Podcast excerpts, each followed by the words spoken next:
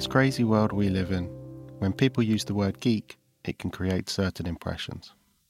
In reality, geek culture has never been more mainstream.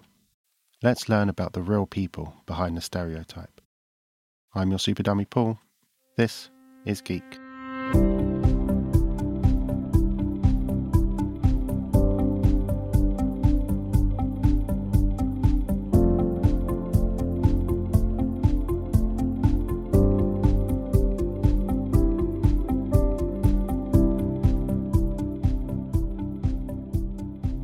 My name is Jac. Um, I am a co presenter of Season's Greetings along with Tony Farina. Uh, we are currently covering Buffy and we have done seasons one, two, and three. Uh, moving our way through all of the uh, seven seasons before I believe we're going to go on to Angel to do the full kind of Slayerverse.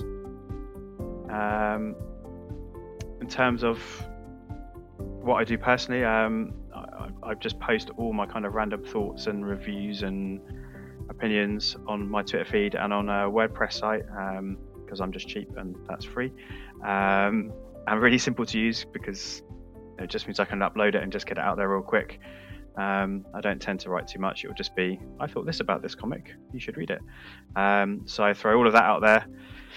Um, and it's almost just like a running diary, really, of my uh, consumption of, of TV, movies, and, and comics. I had a Tumblr site for a long time, which I just dipped in and out of. Um, and then I moved across to WordPress. Not, for, there was no goal with it really. Um, I don't know why I did it. I just one day decided I wanted to keep a record of of what was going on culturally for me.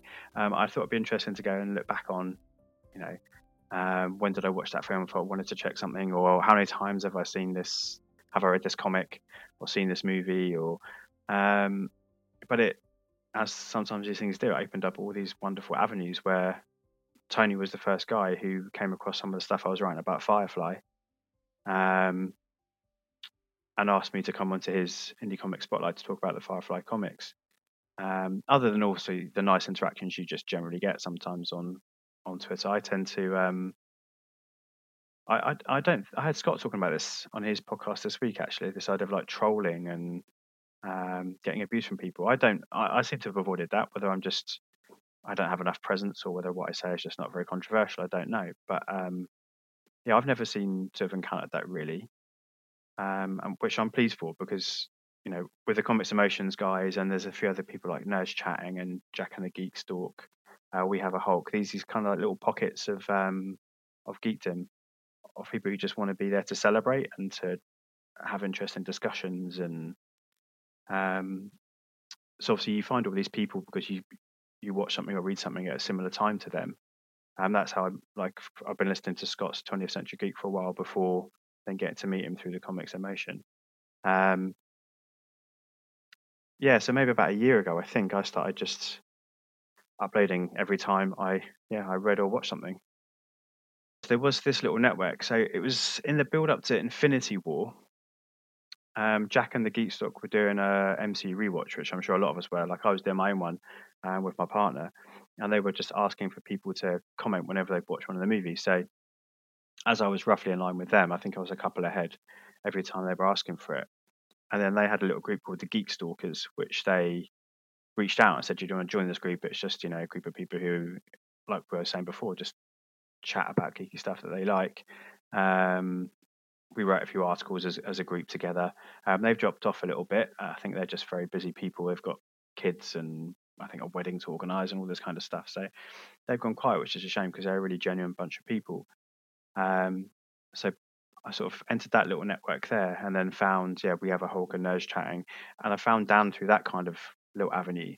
And I remember him talking about the fact he was going to launch his own podcast and it was going to be on this kind of alternative media, this films you might not have heard of, or you know, weird kind of comic characters, and it just sounded really interesting. So I think I was probably on from the first episode, to be honest. Yeah, I think so. Um, because I, I, sort of was aware it was coming out, like he because he'd been announcing how it was going to start. Um, yeah, he does. He likes to refer to me as his biggest fan, which is very sweet. Um, and he's got his um, 50th, no, 100th episode, which we did together. So I came on as almost like a, here's my biggest fan, let's have a chat. Um, and then three hours later, it was epic. We just kept going and going and going. Um, he had the shakes because he hadn't had any dinner, I don't think. So it was like 11 o'clock at night. And he's like, right, we should better stop now. I better go and get some dinner. And um, yeah, that's great. So that's coming out about a month's time. So it was really nice to have like a face to face because you spend all this time talking to these people over Twitter and Discord or whatever it might be. Um, and then you feel like as soon as you've done any kind of face to face, there's kind of an, you've broken a barrier of getting to know somebody. Like you already feel friendly with them, but I think just a simple face to face, suddenly it feels like you are friends. Feels much more genuine, and I think he felt the same way, which is why he wanted to make kind of a big event of it because we've been communicating for years, and obviously, particularly in the time we live in now for the last year, you can't meet up with anyone. Um, he's up north, I'm in London, um, which you know you would make the effort if you could, and and and there was a facility to do that around what else is going on in the world. In terms of a job, I'm a secondary school teacher. Um, so I teach year seven to eleven, so eleven to sixteen year olds in English. Um, and you know, I always find my way to drop in if I can any kind of comics or um, particularly at the school I work at, um, you know, you do have reluctant readers, and I know comics aren't always the answer to that, but but, you can sometimes capture some kids through that. So yeah, I teach 11 to 16 English, and I teach 16 to 18, so sixth form as we call it. I know some people call it college, or I don't know what. Um, film studies. So that's when I can really unleash my geek side. And I studied a film degree. Um, so I do enjoy teaching English, but that's where I really come alive, I think.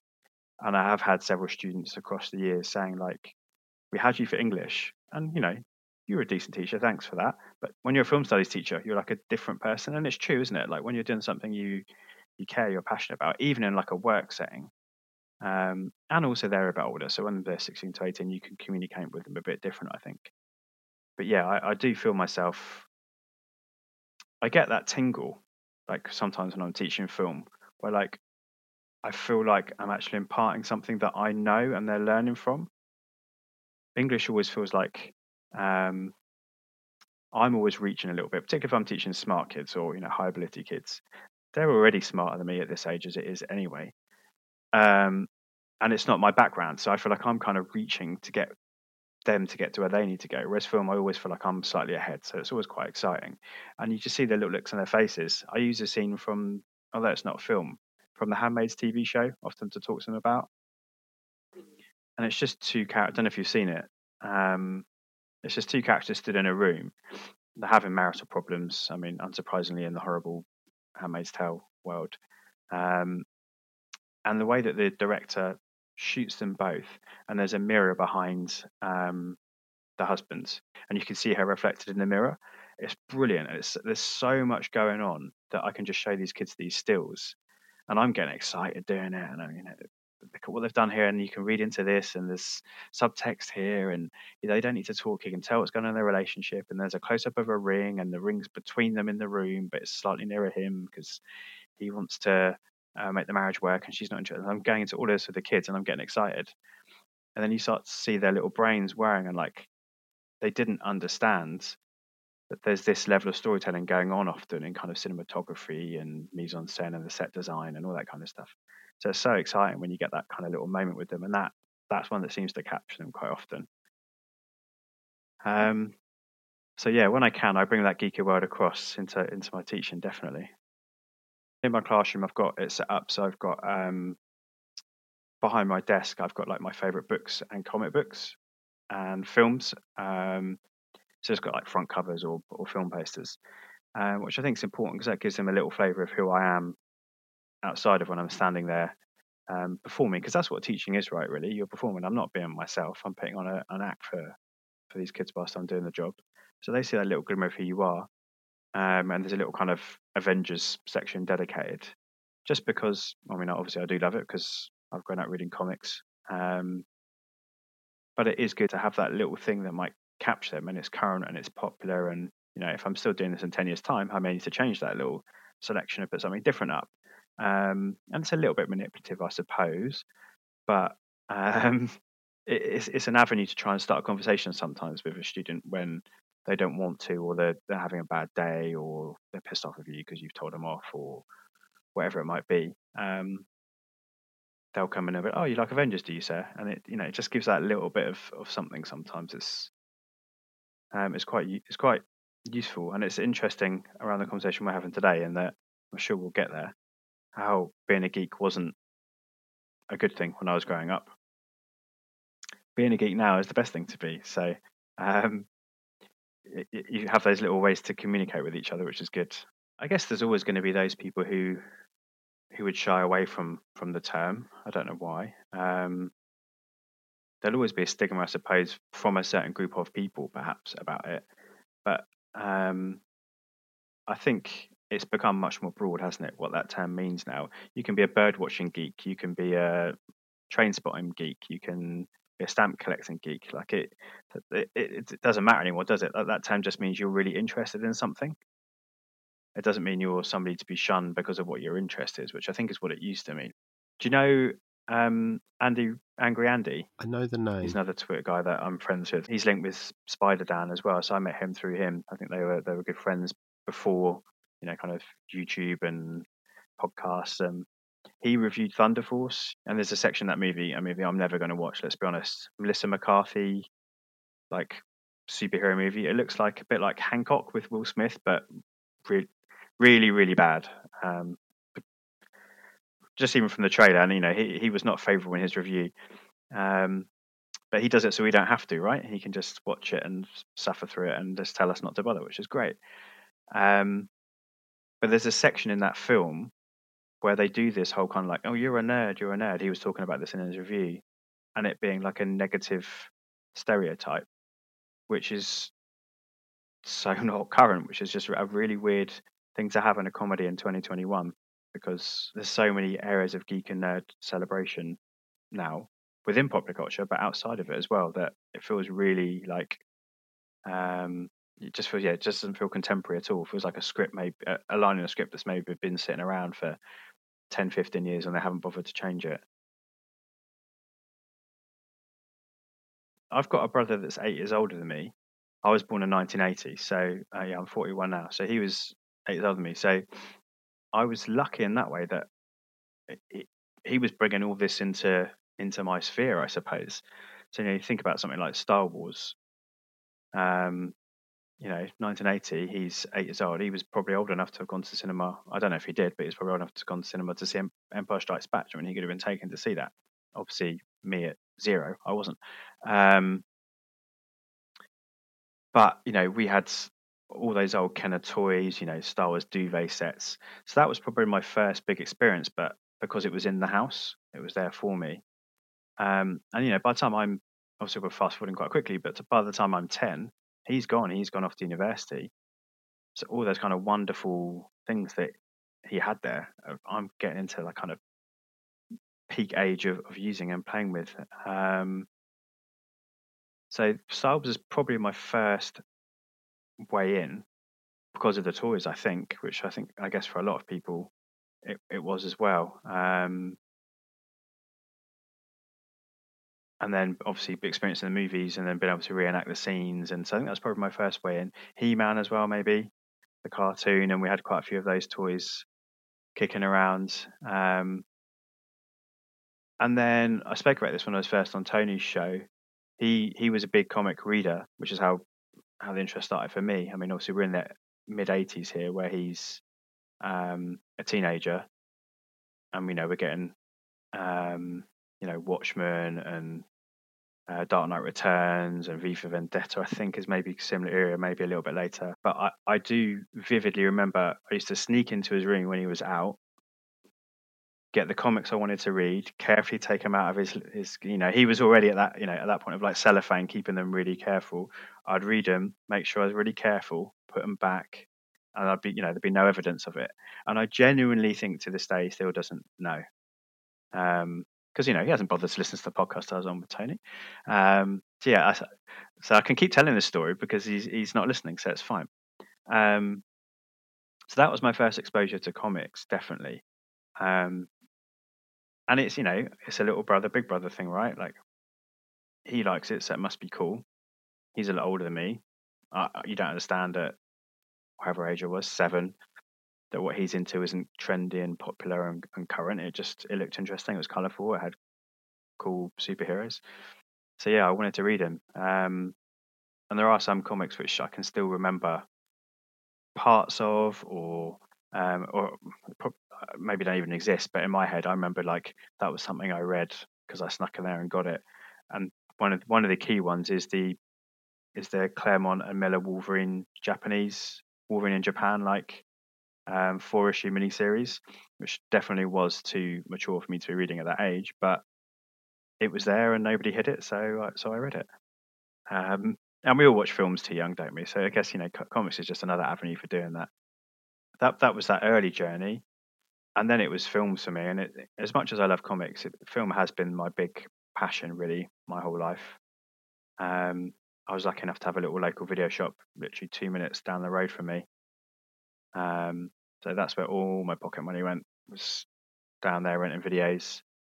Um, and then from an early age, I had like you know TV and video player in my room, so I was watching whatever I could get my hands on it on there. And the other thing which you know kids can get away with, can't probably can't get away with now, like we could do when we were younger, um, was recording stuff off TV. Um, particularly because I had a blank video cassettes and a video player in my room. So, you know, great. There's a showing of Terminator on tonight. I'll record that. And at 10 years old, I'm watching the Terminator and Die Hard and Aliens and um because uh, you know I don't want to throw my mum under the bus here, but maybe you know she she was not keeping her eye on that as closely as she should be. But um that really kind of informed my you know passionate interest, and some of those films and some of those comics are still my very favourites to this day, which I think is I think probably is true for a lot of people. That that early stuff that really gets you passionate about whatever it is stays with you. I mean, I'd put the first Terminator in my top 10 of all time, and I would happily argue with somebody why that first Terminator is better than Terminator 2, despite all the obvious reasons why uh, someone might think otherwise.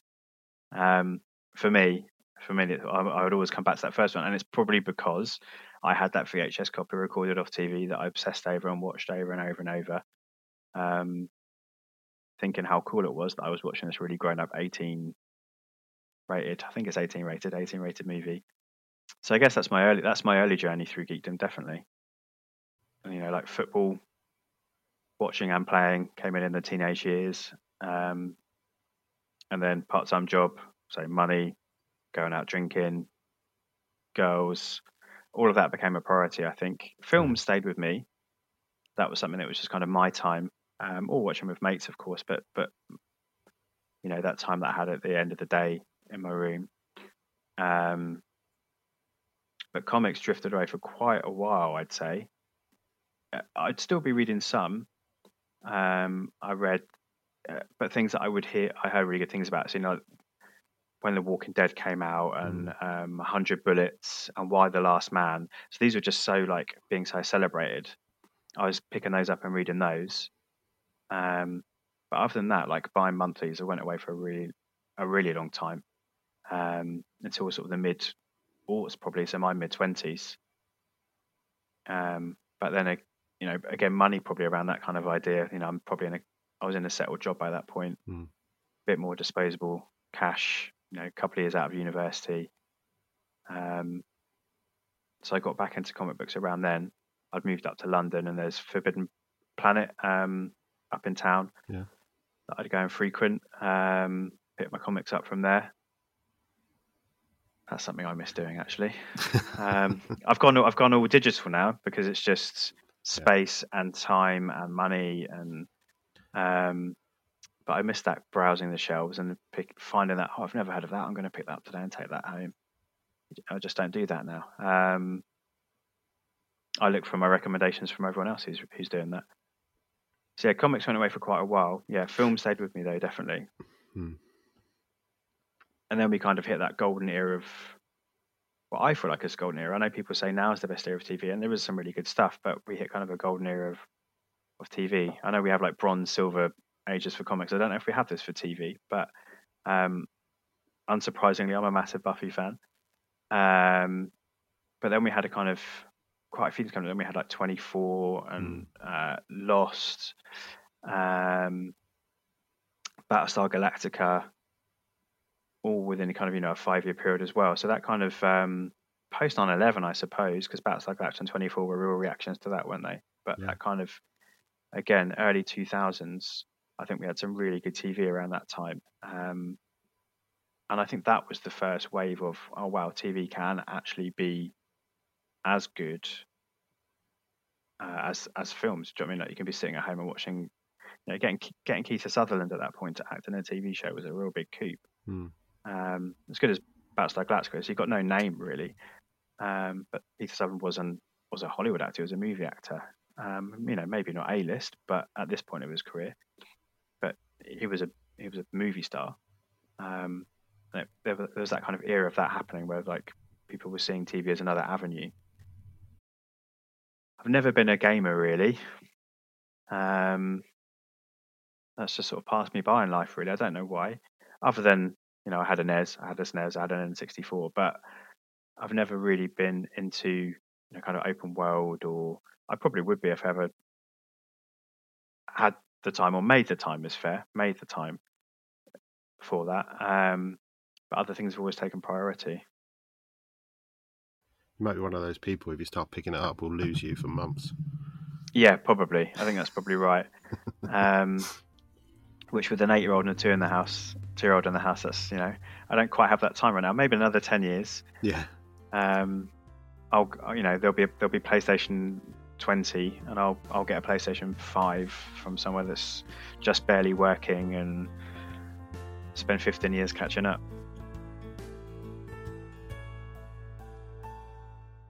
I think for comics, the, the things I remember drawing in is, is that Wolverine comic I've spoken about before, with some Captain America comics. Um, he had quite a lot of 2000 AD, which I really like. I read because he had them, and I loved Rogue Trooper, um, but never really kind of got drawn into that world of 2000 AD. I know a lot of people did and and have really you know kind of encyclopedic knowledge of all the different comics they they released. I think I I was a little bit obviously I was a bit, little bit young for for the for the full um, experience I suppose when it was first coming out, but the ones he had never really pulled me in. I don't know why. Um, other than I would love to go back and read all of Rogue Trooper. I would really like um, to get hold of all of those and, and give it a go. There was a supposedly I think Duncan Jones maybe who did like Moon and Source Code and Warcraft, I believe, was rumored to be doing a movie of that for a while. I'm not sure if that's disappeared or not. But yeah, that was a character I always loved. Um, escapism was always a big thing. Um, not that my life was awful or anything, but um, I just like this idea of being taken to these kind of other worlds um, and having these these other experiences. Um, and I was a big like action figure player as a kid, and that was just all like you know recreating the stories, or coming up with my own in my head. But it was always about kind of telling telling or experiencing a story. I think um, was what I was always really interested in. Um, I've, I've t- I don't know if I've told the story before, but I, I talk about it a lot. Like I went away from, we said like comics in terms of that reading, but I would, I, I kept that up longer than I did for reading novels. I was that classic kid who just like stopped reading, just like you know, reading's boring, which is obviously ironic now. I'm an English teacher, um, but it feels like it gives me a little bit of insight, I suppose. Um, I don't really believe in fate, but sometimes you start talking about things and it starts kind of, you know, things start feeling like maybe I'm not in have any control of my life whatsoever. Maybe that had to happen in order for this. But I'm going to pretend that that that, that isn't true and that I'm in control, a master of my own destiny. Um, yeah, I stopped I think I think maybe it was the it was the passion for film. I don't know, but yeah, I stopped reading novels for a, just completely went away, and I've got quite a vivid memory. My memory is not great. Like again, you know, the stories that Chris comes out with on his podcast, I just don't know how he has such a clear memory of this stuff. Like my memory is so foggy and hazy of anything past like a couple of weeks ago. Um, but going back years and years and years, I don't know how people do it. But I do have a really clear memory of like being given a set of books and said like it's important that you continue to keep reading and these books are going to make you fall in love with reading again and you know you look at your parents for quite a long period of your childhood thinking they're idiots what they don't know what they're talking about everything they say is wrong um, but they couldn't have been more right they gave me to kill a mockingbird high fidelity um, i definitely vividly remember those two and i think handmaid's tale um, I was talking to mum about this the other day. I can't remember what else, but there were there were several books they just put in a pile and they said, "Look, you're going to read these. You're going to start off not wanting to, but I guarantee you're going to fall back and have a reading once you once you read them." Um, and yeah, you know, begrudgingly, I have to admit they were right. Um, so yeah, I think I think for me, stories and escapism and uh, yeah, wanting to be transported somewhere else. Like again, it's ironic we're here talking, and I'm just relaying stories about myself, and you know, I'm not really great at selling myself, I suppose, or um, like thinking introspectively about myself in that way. I'm not a person that can just sit and have space around me and think. Um, I'm not sure what that's. Uh, yeah, I don't want. I don't want there to be anybody psychoanalyzing what that says about me. I'm just happy living in my ignorant bliss. But I need to fill that void with, you know, kind of music or a podcast or a book or. Um, although my brain just starts thinking, and I don't want to hear those thoughts. So I think that was a, a lot of it as well. It's just like filling that, filling that void um, with whatever I can. Um, and that happened to be largely superhero comics and action movies. I, rarely do I choose a film in order to, you know, or a comic or a book or a, in order to experience something that's real. I'm not really into to, you know, true crime um, series or biographies. Um, I think it's exactly that. I want to be transported somewhere. I want to get sucked into another world. I want to want somebody else's imagination to to spark my own and to really interest me. Um, I do attempt to write myself, um, as many of us do. Plug away with the hours we can find, tapping around a keyboard, pretending that I'm going to become some great novelist. Um, yeah, it's 100% about escapism, and then there's of course there's there's that there's a place for that, and I understand those people who are really passionate about kind of learning and growing and wanting to to um, you know w- w- wanting true life to to inform their opinions and, and who they are as a person and we, we will do that to an extent i suppose but i feel like i can learn as many life lessons from science fiction and dystopian works and um, you know satire and subtext and it's, it's all there for you to learn and to grow and to form an opinion in it in the same way as it would be watching something that's true.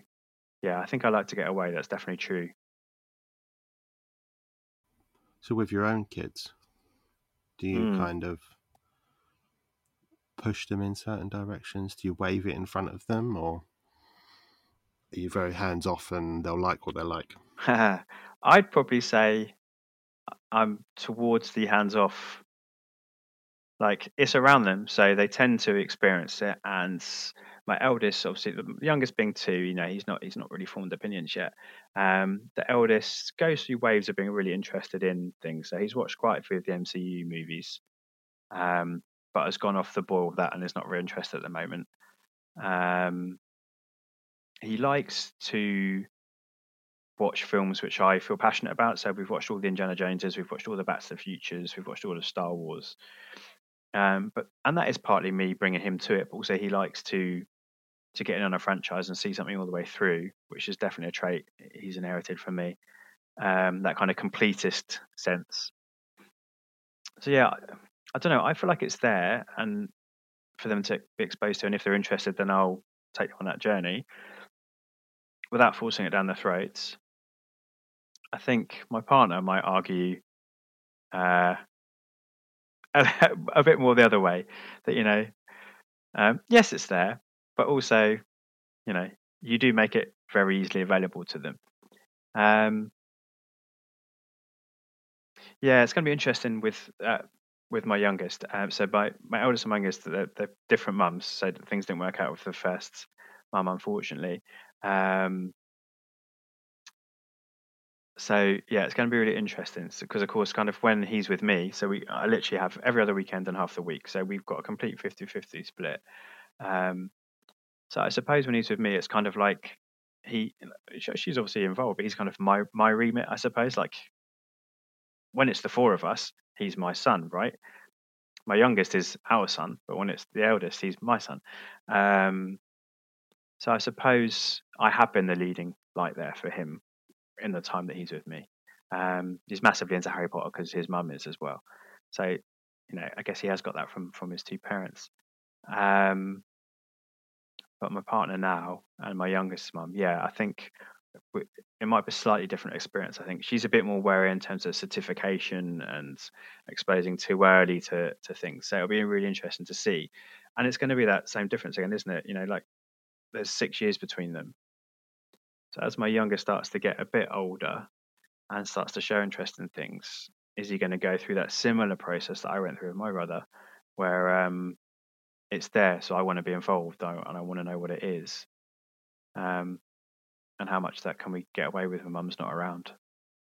I mean, all kids do it, don't they? Anyway, but um, yeah, I mean, around the house we've got stuff up. I mean, like if I look this side of the room, we've got Star Wars and Wolverine up, and then up the stairs there's a couple more um, Star Wars things, and she really embraces it as well. To be fair, um, you know, when you get together with somebody, you, you, your interests pool, don't they? They come together. Um, so she's really happy to embrace it and sees the value in it, and you know, has picked up reading comics. You know, um, not to the extent that I do, but uh, you know, if if there's a character that's inspired her, she reads. She's read every Black Widow comic that's come out since you know finding out about the MCU, and so she she is somebody who really embraces that kind of um, that kind of world. So I think this, the youngest will find himself being drawn into it as well. Um, Yeah, yeah, it's true. It's true? I mean, you can't. I guess you can't help it. Like you want to, you want to impart your your passion and your knowledge for something and your wisdom on. Uh, my eldest is really interested in like how things are made. Um, so he can watch it for the entertainment factor, but then he wants to know. You know, he like actually likes watching like the behind the scenes stuff and you know seeing green screens and um, how do they do the stunt in Indiana Jones when he's going underneath the, the truck in Raiders of the Lost Ark? Like he wants to know all that kind of stuff. We were talking about squibs today and how squibs work. Um, for when people are being shot in movies and stuff. So like he has that kind of inquisitive mind of of what's behind the scenes, uh, which is always really nice to to, to talk about because again that's my area of, of interest and I'm doing that in my day job, so it's crossing over all my worlds, which is really nice you saw an advert once saying um, about like you can go to stuntman school, and he's been I don't know where he saw it, YouTube I'm assuming.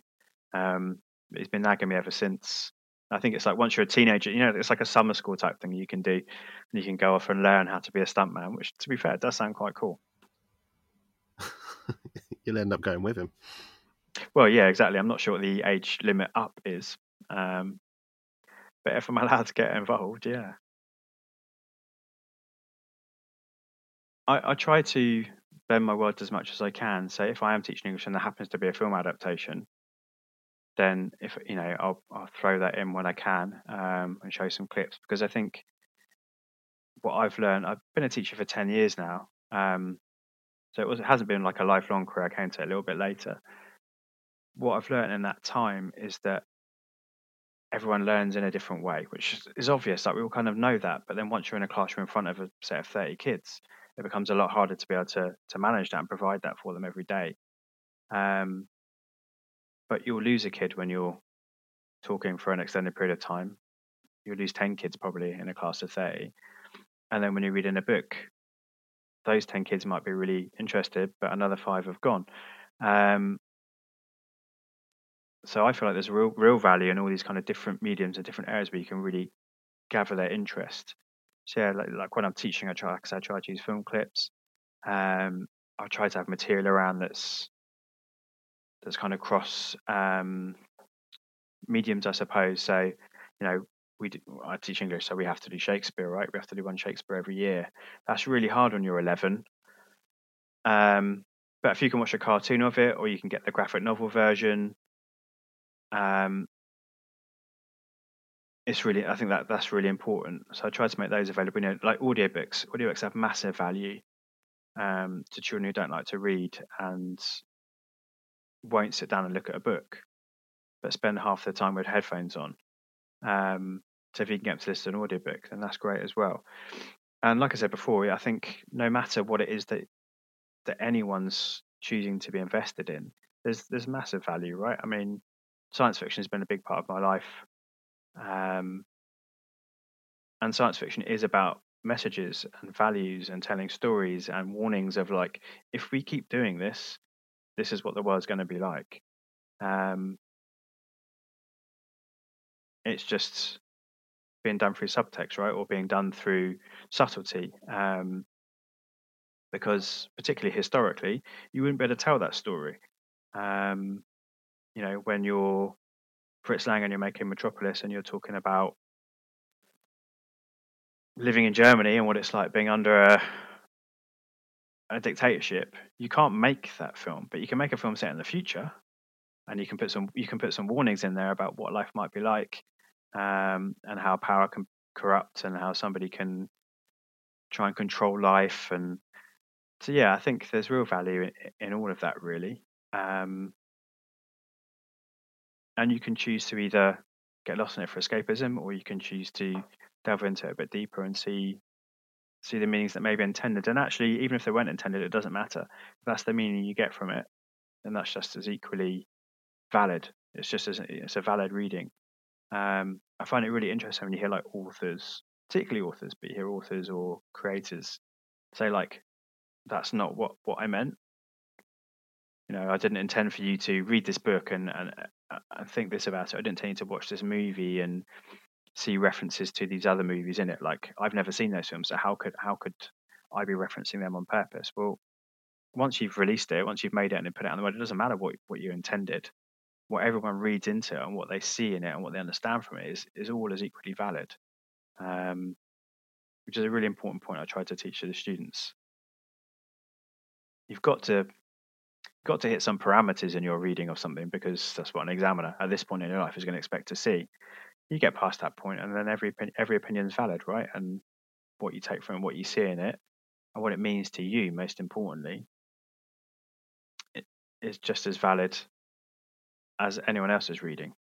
Um, and I think the things I'm drawn to allow for that, allow for that, allow for kind of different readings, um, and have different layers of of text to it as well you can hear a riff, can't you? Or you can um, a, a, song, a part of a song, or even the whole song, like, or even it gets the end and like, well, it really reminds me of something, and then you'll you can find it later on. Absolutely, and I like that idea. Of it's almost kind of um, surreptitious. It's just kind of in your subconscious. Like you, you don't mean it, but it's there, and things just speak to you, don't they? And they kind of they burrow into you, and it's naturally going to come out. I think. Um, be through music or art or yeah writing or drawing or, whatever it is it's those things which really mean something to you will will find their way back out again back out into the world. I think teaching the kids in school is really is really interesting because i can remember being their age. I remember being into comics. Um you wouldn't let anybody know that. That's something you do in secret. That's something i be for myself. I'm not bringing a comic into school and saying, "Come on, guys, come around and read this comic with me." Um, the things you would do that about are the things you know that that felt. I don't mean this, but that felt like kind of grown up. So I remember the the I don't know if you've heard of the Mary Whitehouse Experience. That was a big show in the playground when I was growing up because it felt naughty. It felt like you shouldn't be watching it. I think it was BBC Two, like nine o'clock on like a Tuesday night, something like that. And it was like a comedy sketch show, um, just sort of pre uh, predating The Day Today. You know, I don't know, like a year or two or so. But we're in that kind of era. Um, so you talk about that because it felt kind of a bit naughty. It felt like you're doing something that, that you shouldn't be doing. And we'd go in quoting stuff, not really knowing what you were saying, and you'd quote it on the playground. You certainly wouldn't do that with comics. Um, but now, because of MCU and obviously DC stuff, and, and, and more than that, um, it's much more, it's not even acceptable. It's kind of acknowledged that that's what you would be talking about in terms of the students. I think um, I don't think it's judged, but I think interesting. The only people I've had to win over a little bit would be uh, some of my colleagues in terms of teaching and in terms of you know what is literature. So there's maybe been a little bit of convincing there, because I do try to celebrate comics as much as I can um, in the school setting when it's appropriate. And you know we've got a few displays up in the English department where we talk about literature we've read that means something to us, or um, you know, for Black History Month, we'll put a display up that is, you know, kind of cult- significantly cultural books or books from people of color that you've read, um, and, and, things like that. So I think, you know, when I've wanted to put things up about comics, there, there's been a little bit of pushback. Like, well, you know, we're an English department, so we need we need a book from you. Well, this is a book from me. Um, just it comes with pictures, you know, that's fine, that's allowed. Um, so I think, but that's a generational thing, right? I don't know because of manga as well. Manga's been a massive, um, has made a massive difference, hasn't it? Like, like a lot of younger people grow up reading manga now. So you know, that idea of like comics, pictures with words is is just normal to them. Whether that's the only thing they read, I don't know. But um, yeah, it's it's a generational thing, definitely and I don't I don't even think I mean you know like like my age and above. I think you know people who are you know adults, I suppose, you know, kind of late twenties through to and above that perhaps because they were within a generation where comics weren't regarded as literature. Um, they they take a little bit convincing, but you know, I'm sure I'm sure I could sit them down with a few things and they would they would change their minds Um, I mean, when I went to university, I did film study. So, you know I mean, we were all as equally geeky at that point. Um, all we all wanted to do was sit in the dark room and, and, watch things, and then profess our wonderful opinions about it afterwards. Um, pretending at 18, 19, 20, you know what you're talking about. Um, pretending at 41, you know what you're talking about. So yeah, maybe I've just led a really charmed life, you know.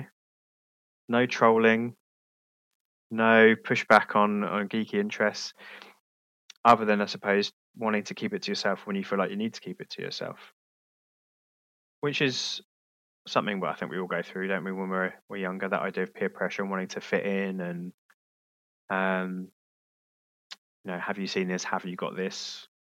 Um, you know, right down to kind of I don't know if it still exists now, but you know, right down to kind of branded clothing and all that kind of stuff. At times, you just want to you want to fit in in order not to stand out, don't you? And I think growing up in that, um, for me, I suppose I'm I'm really looking at early '90s, so that kind of early '90s to mid '90s period, I would have really felt that. Maybe that was a bit of a cause for dropping off from comics. That's interesting. I not really thought about it before. Um, yeah, that would have been the sort of era when that would have been the sort of thing I wouldn't have spoken to people about. I wouldn't have thought. Also, my brother probably buggered off and took all the good ones with him anyway. So, um, which was rude of him, obviously. The ones he would have left wouldn't have been any of the ones which you know I would have been sneaking in and taking out the cellophane to read anyway. Do what interests you, really. If that's standing and for six hours in a river hoping to catch one fish uh, to put it back. Um, I don't get that, but if that's what you want to do, that's fine. Um, or if it's you know you want to sit and devour every hour of Vampire Diaries. So I think doesn't interest me. I don't know why that came to mind, but it did. I was trying to think of something that had a lot of hours or something that I just wouldn't spend any time in. And Twilight came to mind, but there isn't really that many hours of that, is there? So I tried to find an alternative. But um, they don't interest me, but it doesn't mean that a person's an idiot for for being interested in it. I would probably grow up in that supportive environment when I look at all my childhood photos a few years ago, my mum moved and um, out of our childhood home. And one of the things she did for all of us when she moved was to give us all our kind of like collection of here's kind of your childhood photos. So obviously there's crossover when we're all together in certain pictures, but it was like, you know, here's the set that really kind of what I think defines you as you were growing up. And my brother got one and my sister got one. Um, and it was all just kind of people playing together with Star Wars, GI Joe, yeah, He Man. Um, pictures of me of this friend I had that was down the road. He was a year older than me. You know, just all, just all. It was all Star Wars, to be honest, at that point. Um, and I think we became friends because he had toys I didn't have. So know, it was like, hang on, he's got an he's got an he's got an AT-AT. I haven't got one of those. He seems like a cool guy to play with. Um, so yeah, I think I think the people I had around me were all like-minded, and then as we've you know we don't I don't want to repeat myself, but then I would just keep that insular. So if I met people who I was friendly for for other reasons, or you know on the playgrounds with the people you don't want to know that, I would just keep keep that away from them. Um, yeah, certainly we all grew up, and you know my sister's three years younger than me. Um, obviously has her own interests and her own life, but she's you know she reads comics. She, you know, we, we, I guess, you know, she has a very similar kind of interest and outlook on life.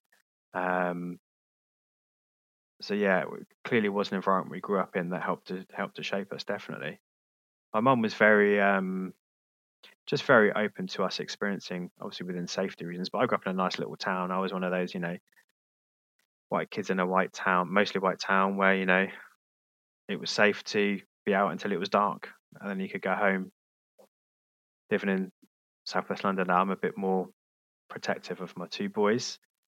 Um, probably, you know, probably not necessarily so. It's a different world we live in now as well, isn't it, than it was then? But um, yeah, I think we get our safe little cocoon where we were surrounded by people who who would let us have our interests and let us do what we want, and let me record things off TV that I shouldn't be watching.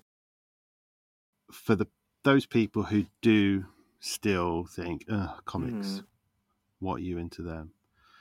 Well, usually I would say, what would you say to them? Mm. But I guess in your case, what do you say to them?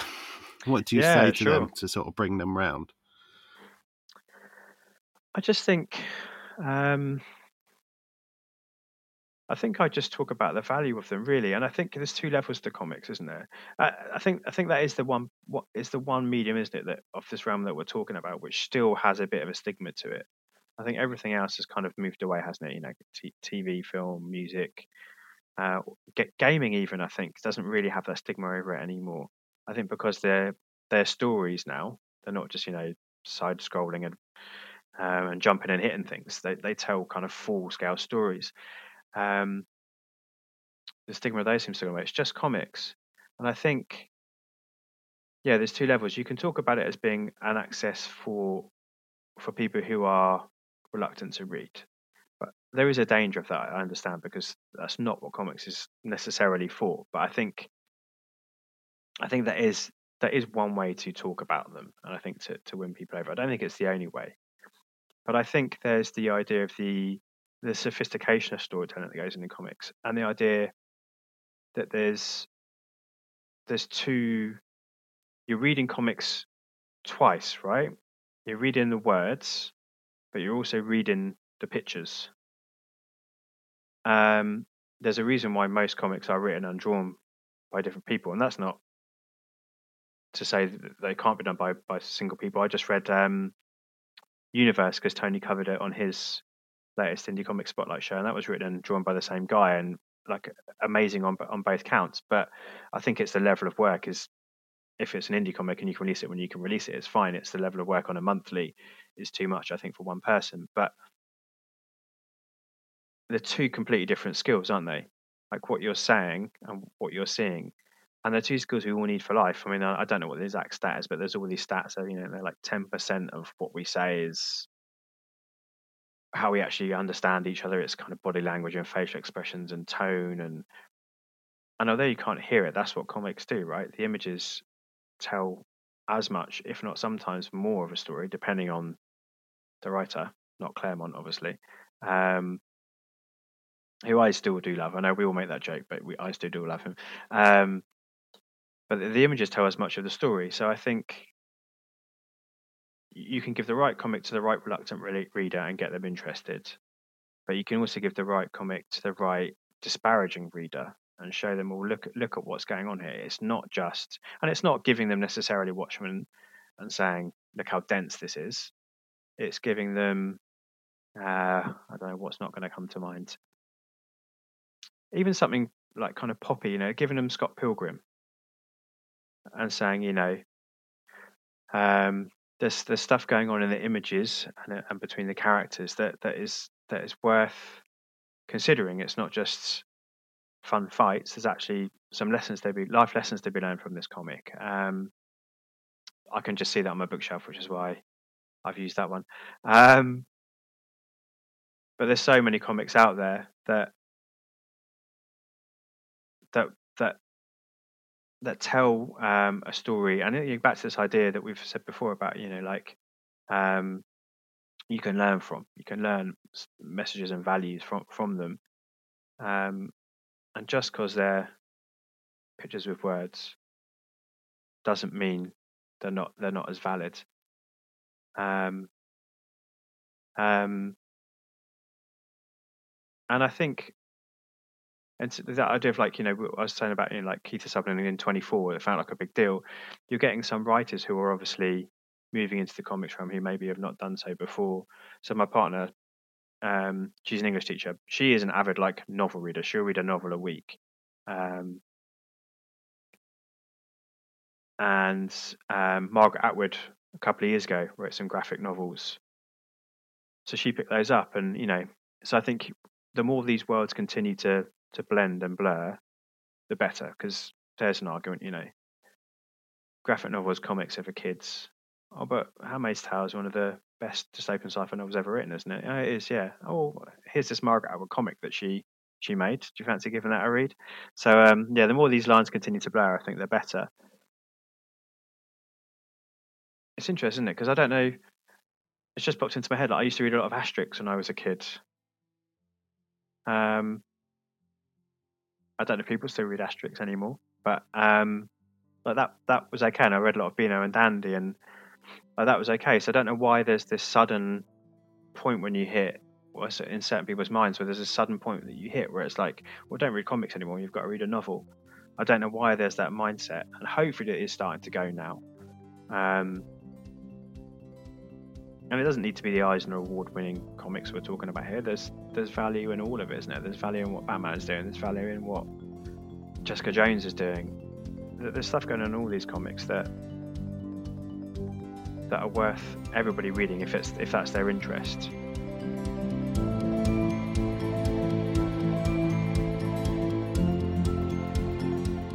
You can hear more from Jac on the Season's Greetings show on the Comics in Motion podcast feed where he and Tony Farina pick apart an entire TV show season by season. You can contact him on Twitter at I am Jac's Musings, that's J A C S, and you can read his pop culture views and reviews on iamjacsmusings.wordpress.com.